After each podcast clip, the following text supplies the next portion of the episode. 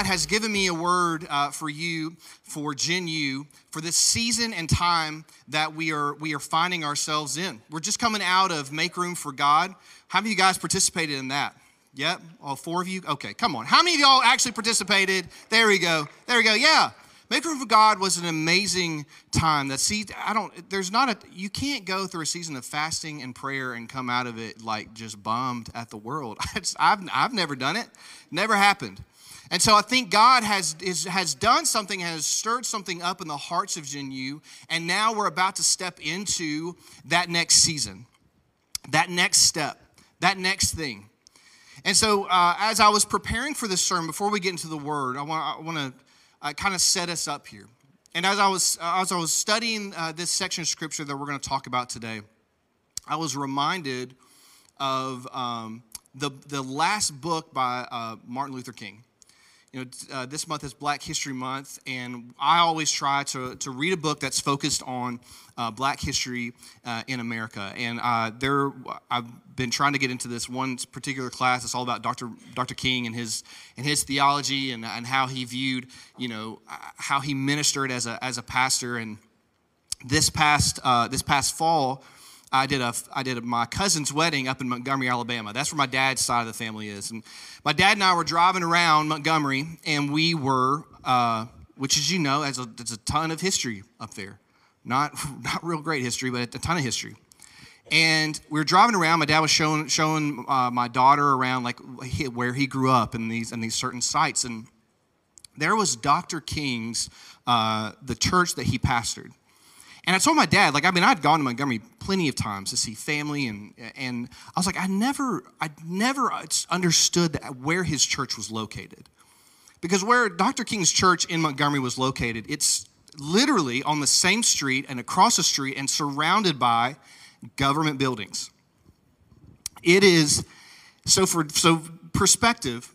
Dr. King was teaching and worshiping and ministering and, and, and, and healing the hearts of people through the message of Jesus Christ in defiance and in the face of a government that said that they were less than. That's powerful. That's powerful.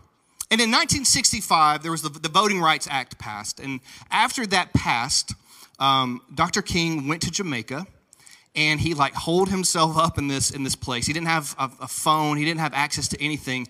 And he just and he wrote. And he wrote this uh, this um, this book that was centered around you know we've come through this major this major hurdle. We've got the voting rights act passed. People across this country they it's it's a, a humongous step for equality but what do we do now his literal, the, the, the title of the book and the question that he asked is, where do we go from here? We've, we've, massive victory. There is way more ahead of us. Where do we go from here? That's kind of the same question that the Israelites are asking when they arrive at the Jordan River in the book of Joshua.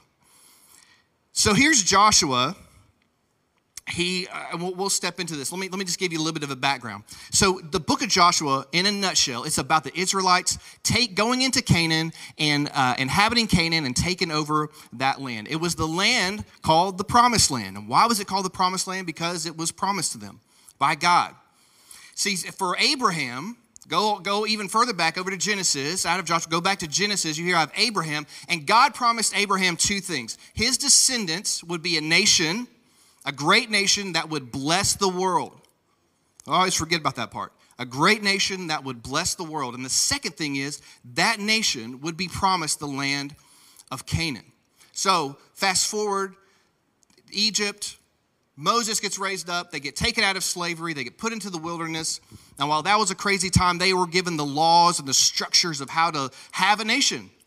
And then once they had the laws and the structures of how to be who they were called to be, then their next step was to inhabit the land that was promised to them. But like Dr. King's moment where he had to say, I know what is promised to us. I know what God says about us. I know, but there is way more ahead. That is what the Israelites felt. Because it wasn't just, well, let's just go into this land. It wasn't like unincorporated Okaloosa County. you know what I mean? Like, it wasn't, wasn't that. It was a land filled with people, and these people despised the Israelites. They despised their way of life, and they despised their God. Now, let, let me just get something out of the way, first of all. Joshua is a violent book. I'm going to say it's a violent book. It's, it's filled with a, with a lot of, um, I mean, people die. It's bloody. It's gory. Probably make a great TV show, but it's, it's super violent. Now, let me, let me just say this. I, I, I 100% believe God has, Jesus says, you know, you live by the sword, you die by the sword. I don't, I don't think that that's the, the way forward for us. I don't think that we are called to go and kill the people that aren't, that are sinning, right? But the New Testament surely does not, they don't shy away from it. Hebrews 11, Acts 7, none of them are, are, are shy about the violence that happens in Joshua because central to their identity, they believed that they weren't just called to be a nation, they weren't just called to live in a land, they were called to be the representatives of God. What we might call the image of God. Who we, all of humanity, was called, to, it said, bears the image of God. Now, what does that mean? Let's take a step back. What, is, what does it mean to be the image of God? You know, in, in ancient Mesopotamia, the king was believed to be the image of God. The king of Mesopotamia, whatever god or gods at that moment they were worshiping, was the image of God, which means he was the representative of God to his people handing down the laws. Mesopotamia has a language called Akkadian, and Akkadian in Hebrew has a very similar word for the word image. For them, it's Zelem. For Hebrew, it's Zulum. A, it, so this was not just Uh, just just a, an Israelite thing, a Hebrew thing. No, everyone believed that the kings were the images of God, what the Israelites said was no. Actually, humanity bears the image of God. Now it gets complicated because we're th- we're, we're, we're post Christ, right? not post Christian, post Christ. We're after Christ. Christ has come and he has done his thing, and we are living in that post Christ world. So here's what it means for us. If you're ever confused about what it means to be the image of God, I'm going to give it to you here right now. God called humanity to be his image, sin tainted that image. Jesus restores that image, and the church reveals the image or reveals the God behind the image. Does that make sense? You're called to be his image, sin tainted it, Jesus restores, the church reveals.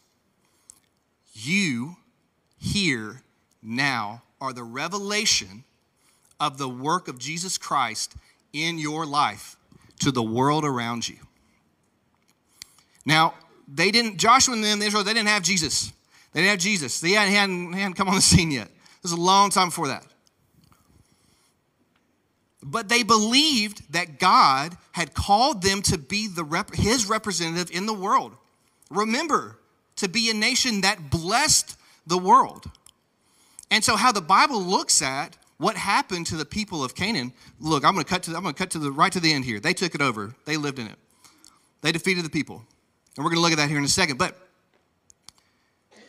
they did so because these people had they, they were sinning, they were they were evil, and they were not who they were not who they were not doing and acting in the way that Yahweh would want them to act. Remember, they had the law. So that's where we are. Were you good and confused yet? Are we good? Okay, we're going to move on. So let's get into the let's get into the word today. Okay, Joshua one one through nine. If you were following along in the uh, version app, good. I don't. You know, the rest of you listen. Here we go. It says this: After the death of Moses, the servant of the Lord the Lord said to Joshua, the son of Nun, Moses' assistant, Moses, my son, my, Moses, my servant, is dead. And therefore arise, go over this Jordan, you and all this people, into the land that I'm giving to them, to the people of Israel. Every place that the sole of your foot would tread upon, I have given to you, just as I promised to Moses from the wilderness and this Lebanon as far as the great river, the river Euphrates, all the land of the Hittites to the great sea toward the going down of the sun shall be your territory. No man shall be able to stand before you all the days of your life, just as I was with Moses, so I will be with you. I will not leave you or forsake you. Be strong and courageous, for you shall cause this people to inherit the land that I swore to their fathers to give them. Only be strong and very courageous, being careful to do according to all the law that Moses, my servant, commanded you. Do not turn from it to the right hand or to the left, that you may have good success wherever you go. This book of the law shall not depart from your mouth, but you shall meditate on it day and night, so that you may be careful to do according to all that is written in it. For then you will make your way prosperous, and then you will have good success. Have I not commanded you? Be strong and courageous. Do not be frightened and do not be dismayed, for the Lord your God is with you wherever you go. For those of you who are still paying attention, let me break it down for you. This is what he's saying. God promises three things and asks two things. God promises authority, you will lead this people. God promises land, which is the fulfillment of uh, his promise. And the last thing is he promises him victory. Authority, land, victory. But in return, you he had to do two things. Be, cre- be courageous and be obedient being courageous and being obedient. Coming up to the Jordan River and seeing the task that lies ahead of them, they could either have tucked tail and ran, or they could have charged ahead. And so that's so that brings us to the first point today. Obedience to God is the beginning of living into your calling, into your purpose. Now we talk about calling and purpose all the time all the time. And, and, sometimes we talk about it in such a way that's vague enough that we can say whatever we want. You know what I mean? Like God's calling you to your call, you know, God's calling you to this. God's, you know, your purpose is this. Your purpose, I'm gonna make it so easy for you this morning. Your purpose is to be the image of God. And what, what is the image of God? It is that which has been restored by Jesus and is revealed through the church. That is your calling. End of discussion. But there are times where God requires tasks of us. For Joshua, there was a task. There was a task at hand. His task was to take his people into Canaan and to, and, and to, to knock out all the people and to inhabit the land. That was his task. Sometimes we get so bogged down in the idea of what is the task that I'm supposed to be doing that we forget what our true calling is to be the image of God the restored image of God.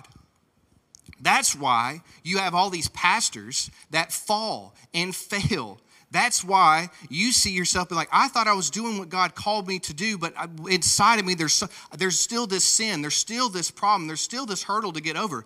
That's because you're so focused on the task, you're not remembering who you're called to be the restored image of God to be the revelation to the world.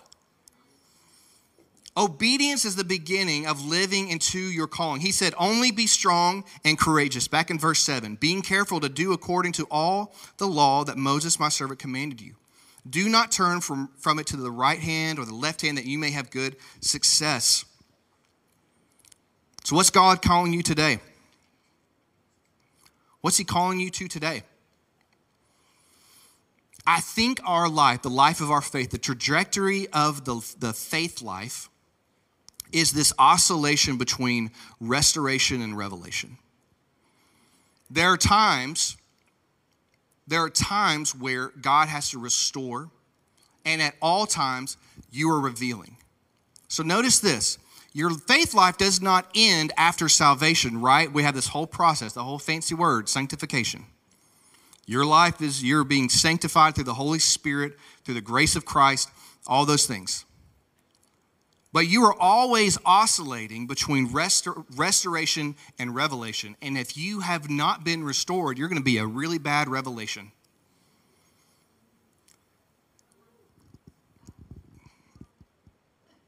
I don't, I didn't mean that to be so harsh, but, I, but, it's, but it's the truth. It's who we have to, it's who we have been called to be. And we look at the church. Look, I'm, I'm very aware of how people view the church across, across the board. Literally was talking about it with another pastor this morning. We were talking about some pastors that had, um, no one we knew or anything, but had, had, had moral failures. And I, you know, I told him, I said, the problem is, is that for us as pastors, I don't, I don't know what it's like for their family. I don't experience the, the failure from the family or the church family side of it. But I experience it as a pastor because people look to us and being like, well, is, are, is this who you're going to be? Is this who the church is? Because here's the deal you're the revelation of, of God here now in this building. You're going to be the revelation of God when you get home. You're going to be the revelation of God when you go to work, when you're in front of your children. Have you been restored enough to be the true, honest revelation of God to your family, to your coworkers, to your friends, to people you meet out, out there? Let me tell you what, you know who cannot stand Sunday afternoon lunches? Restaurants. Because the church, Big C church, everyone, they go to restaurants and they treat people like crap. And I was one of them when I was in college. I told y'all, I, uh, I, I, think I told y'all, I know I told the, the students this. I worked at Cracker Barrel when I was in college. Yeah, that's right. I was slinging biscuits and gravy, and that is how I paid for Kira's engagement ring. Was through uh, tip money at Cracker Barrel. I, no one, listen, listen to me. And I grew up in like Bible Belt, the buckle of the Bible Belt in Alabama. No one wanted to work on Sundays because of the after church crowd. You are the revelation of Jesus Christ. You are the one revealing who Jesus is to these people. So if you're a butthead when you go to Cracker Barrel to some 22 year old who forgot to fill up your sweet tea, that is who they believe Jesus is. That's who they believe Jesus is. And that's who they believe that Christians are. Jesus restores, we reveal. Obedience is the first step. That's who you're called to be, man. It's obedience. And obedience looks like trying to, it looks like following the ways of Christ and following the ways of God's word. Because that's how we know what Christ would want. That's, that's how we know who Christ was. The next thing is, is this, and this is our hope that living into our purpose and calling is never a solo pursuit. It's never a solo pursuit. You're not alone in this. Look at verse 9. It's at the end of verse 9, this is what God says to Joshua For the Lord your God is with you wherever you go. He's with you wherever you go. This is the same promise that was given to Isaac in, Genesis 26 at Moses' commission in Exodus 3. God reiterates it to Israel while they're in the middle of exile. He tells us to Mary when she's, you know, being told of her impossible pregnancy. And Jesus makes the same promise to his disciples when he sends them out to disciple the world. God does not expect you to fulfill your calling on your own. You are not to restore yourself. Jesus and the Holy Spirit are the, th- are, are the ones that restore you back into your image, back into your calling. You're not doing this alone. In fact, Jesus said, Hey, I'm leaving you. I'm sending God's Spirit throughout the entire world so that you are never alone. God is always with you. Look back in, in, in 2 Timothy uh, Paul is writing to Timothy. And he says this in verse 1, verses 8 through 9, or chapter 1, verses 8 through 9. He says, Therefore, do not be ashamed of the testimony about our Lord, nor of me, nor of me, his prisoner, but share in suffering for the gospel by the power of God, who saved us and called us to a holy calling. Saved and called. And he says, Not because of our works, not through their own efforts, but because of his own purpose and grace, which he gave us in Christ Jesus before the ages began. Paul had a task disciple and build churches. That was his task. That was Timothy's task. Timothy was known as a super faithful guy. But he was clearly, from this, from this writing, we get this, clearly he was discouraged ministry was falling apart. Things were not working like he thought he was. Where's Paul writing from? Prison. The dude's sitting in jail and he's like, do not be discouraged by these setbacks. The, which is so crazy to me. I'm, I promise you, if I ever end up in prison, I will be very discouraged. Just so you know, I want you to know. I, I, I, don't, I don't know if I can follow uh, in Paul's foot, uh, footpath here. I, I can't. I mean, I, God didn't build me for prison, that prison life. He didn't. He didn't. Can't get my skincare routine in there, man. I'll tell you right now.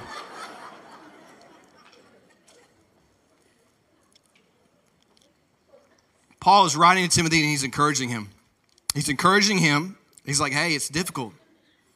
The task is difficult. The task can seem impossible, especially when you're considering, like, we're talking about early stages of Christianity here. Early, early stages. There weren't, there weren't, you literally can leave here and you can pass 10 churches in a matter of 10 minutes, right?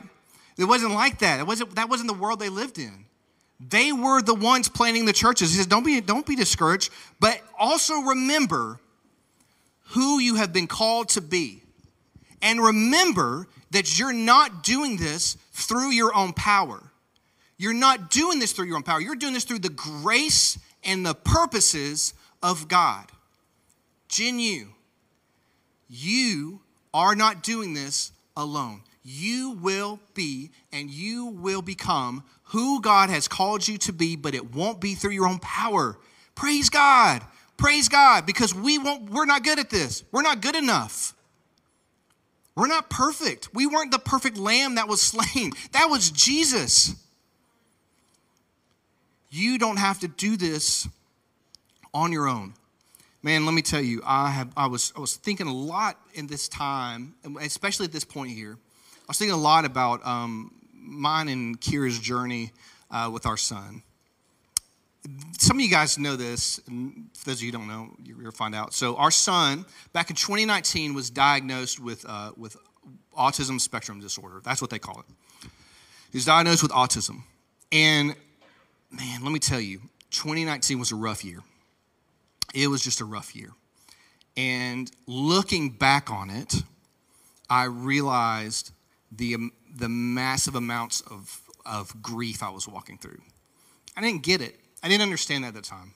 I, it, only through retrospect, retrospect and prayer and counseling have I been able to look back at that time and have some sort of general perspective because pretty much all through 2019, you know, for me and Kira, we were we had just been minted the children's and youth pastors at the time, and uh, and so we had all this effort and all this energy for what was going on here, but personally at home, we were depleted.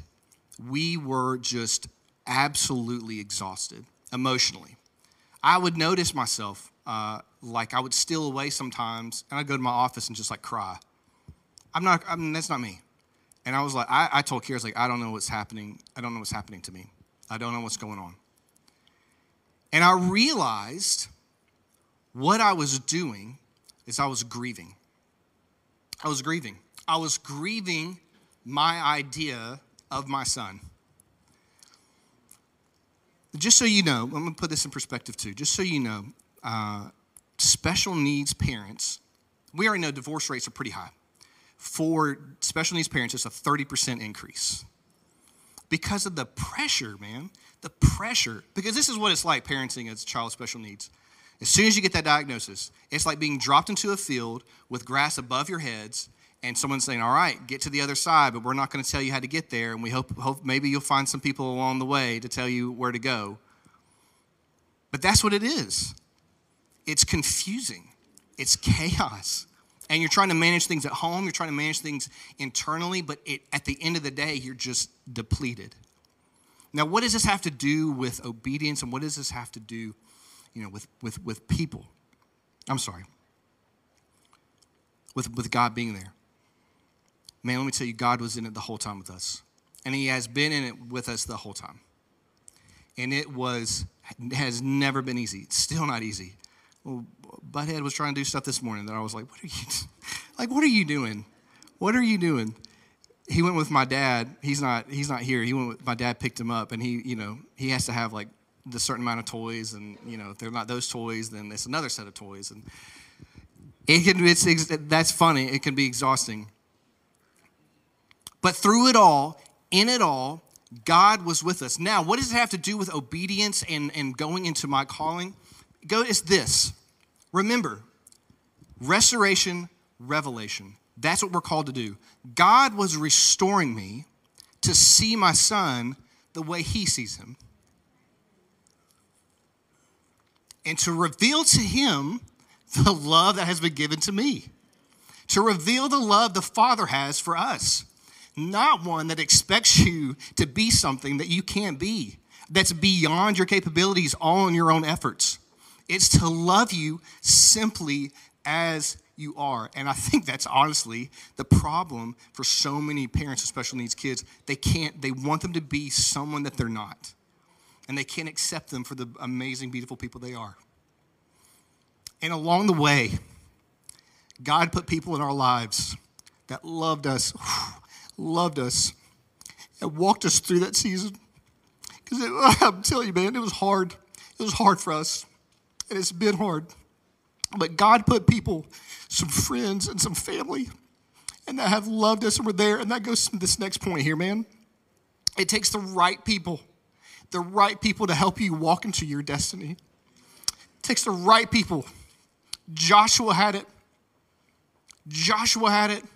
He had these, look at this in, in, in uh, chapter 1, verses 16 through 18. He says, Joshua, this is the, this is him, he's given his instructions. And this is the people talking back. It says, All that you have commanded us, we will do.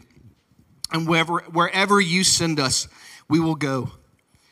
And just as we obeyed Moses in all things, so we will obey you. Only may the Lord your God be with you as he was with Moses. Whoever rebels against your commandment and disobeys your words, whatever you command him, shall be put to death. Only be strong and courageous. Let me tell you, you can't get there on your own. You can't. You can't get to what God has promised you with the wrong people around you. And they can be good people. They can be good people. But if they're not the right people, you will not succeed. Joshua had people calling out the promises of God and reminding him who he is. That's what we need. We need people reminding us who we are the image of God, the bearers of God. That we need people in our life that are like, buddy, you, you, you, something's going on. Something's happening here. I don't know what's happening, but something's happening here. You need people to encourage you to get into church. You need people to encourage you to pray, to read the Bible. This past week, sorry, past two weeks, several of you signed up for small groups. Praise God. And for some of y'all, I know it was really hard. Some of y'all are some introverted little turtles, and y'all were not interested in being around people. Sometimes that is your Jordan River. To just just put your name down on a piece of paper and just say, God, put the right people in my life. Put the right people in my life. Look at this. I told you there were so many people in, in Jericho. I'm not Jericho. There's so many people in Canaan. I want you to, I want us to understand how hard this was. If it wasn't for the people backing Joshua, if it wasn't for the right people helping him, the victory that God promised him would have never been realized. It wasn't Joshua doing this all on his own. It was the whole people of Israel with one vision, following the purposes of God together. This is what happened. They saw victory against Jericho, Ai, the Gibeonites, the Amorites, the Maccabite, the Libnah, the Lachish, the Eglon, Hebron, Debir, Anakim. And then the Bible's like, there's so many, I don't know, northern Canaan, southern Canaan. That's how many they defeated. The victories of God that he has promised you will only happen with the right people in your corner, in your life.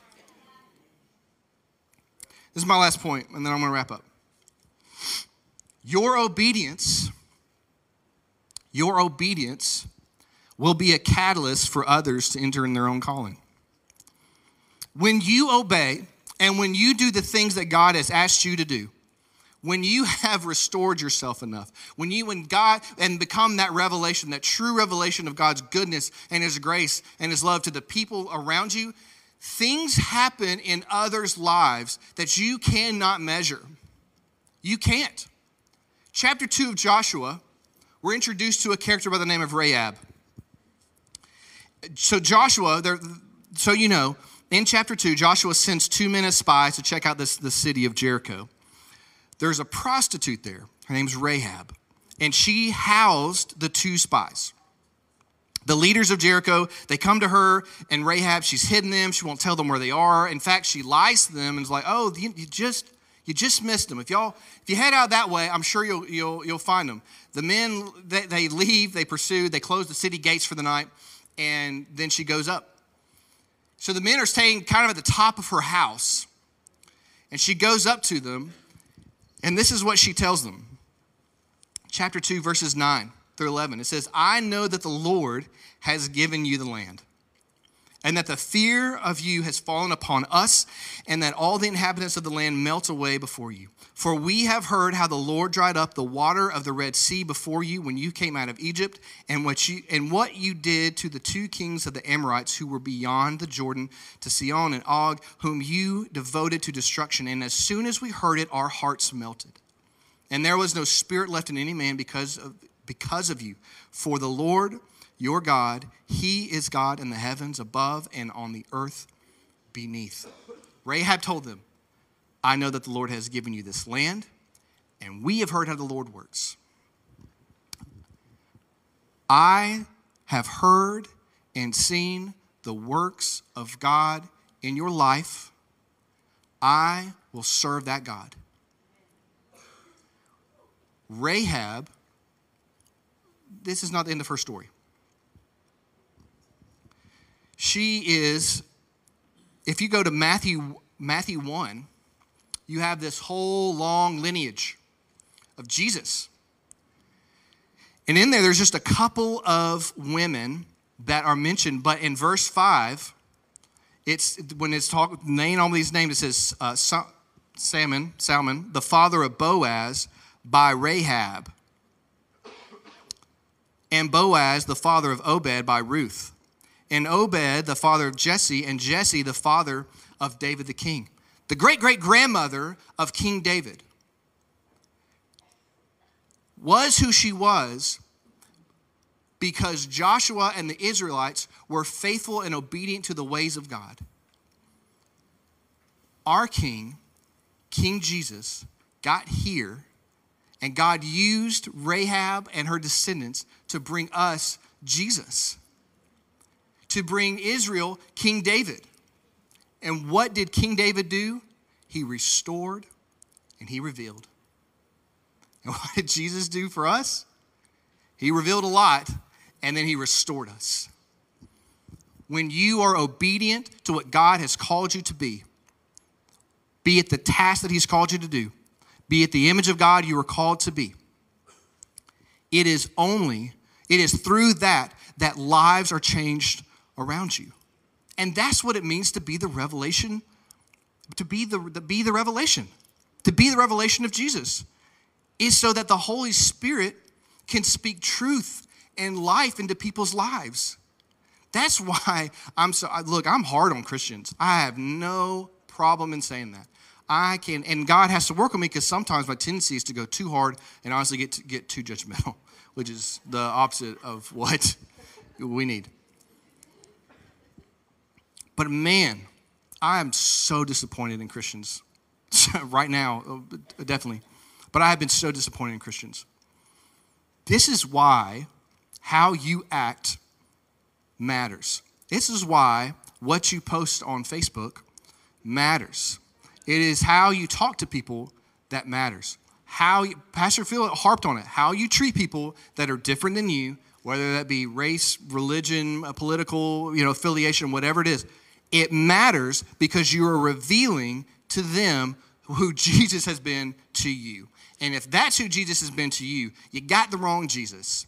Because Jesus is loved everyone and called everyone to a higher purpose, to a better life. He promised you abundant life. He did not promise you a boring life. He did not promise you if you'll just show up for Sunday school and you know come and sit in the sanctuary and drink the coffee, you'll have uh, killed an hour. Uh, that's not what Jesus promised you. He promised you an abundant life. That's what we're after. That's what we want. And not just for ourselves, for the world. Not my will, your will. As Pastor uh, Tommy is about to head up here, I want us to say the Lord's Prayer today because it is declaring the things of God in such a way that really align with what we're doing here. What we're doing here is trying to bring the kingdom of God to the world. That's what Joshua was doing. That's what Joshua and the Israelites were doing, bringing God to the world. And that's what you've been called to do. All right? So let's say the Lord's Prayer. Can we put the Lord's Prayer up there? We're going to say that today as Pastor Tommy comes. Here we go. Our Father in heaven, hallowed be your name. Your kingdom come, your will be done on earth as it is in heaven. Give us this day our daily bread and forgive us our debts as we forgive our debtors. Lead us not into temptation, but deliver us from evil. For thine is the kingdom and the power and the glory forever. Amen. Love you, Jenny.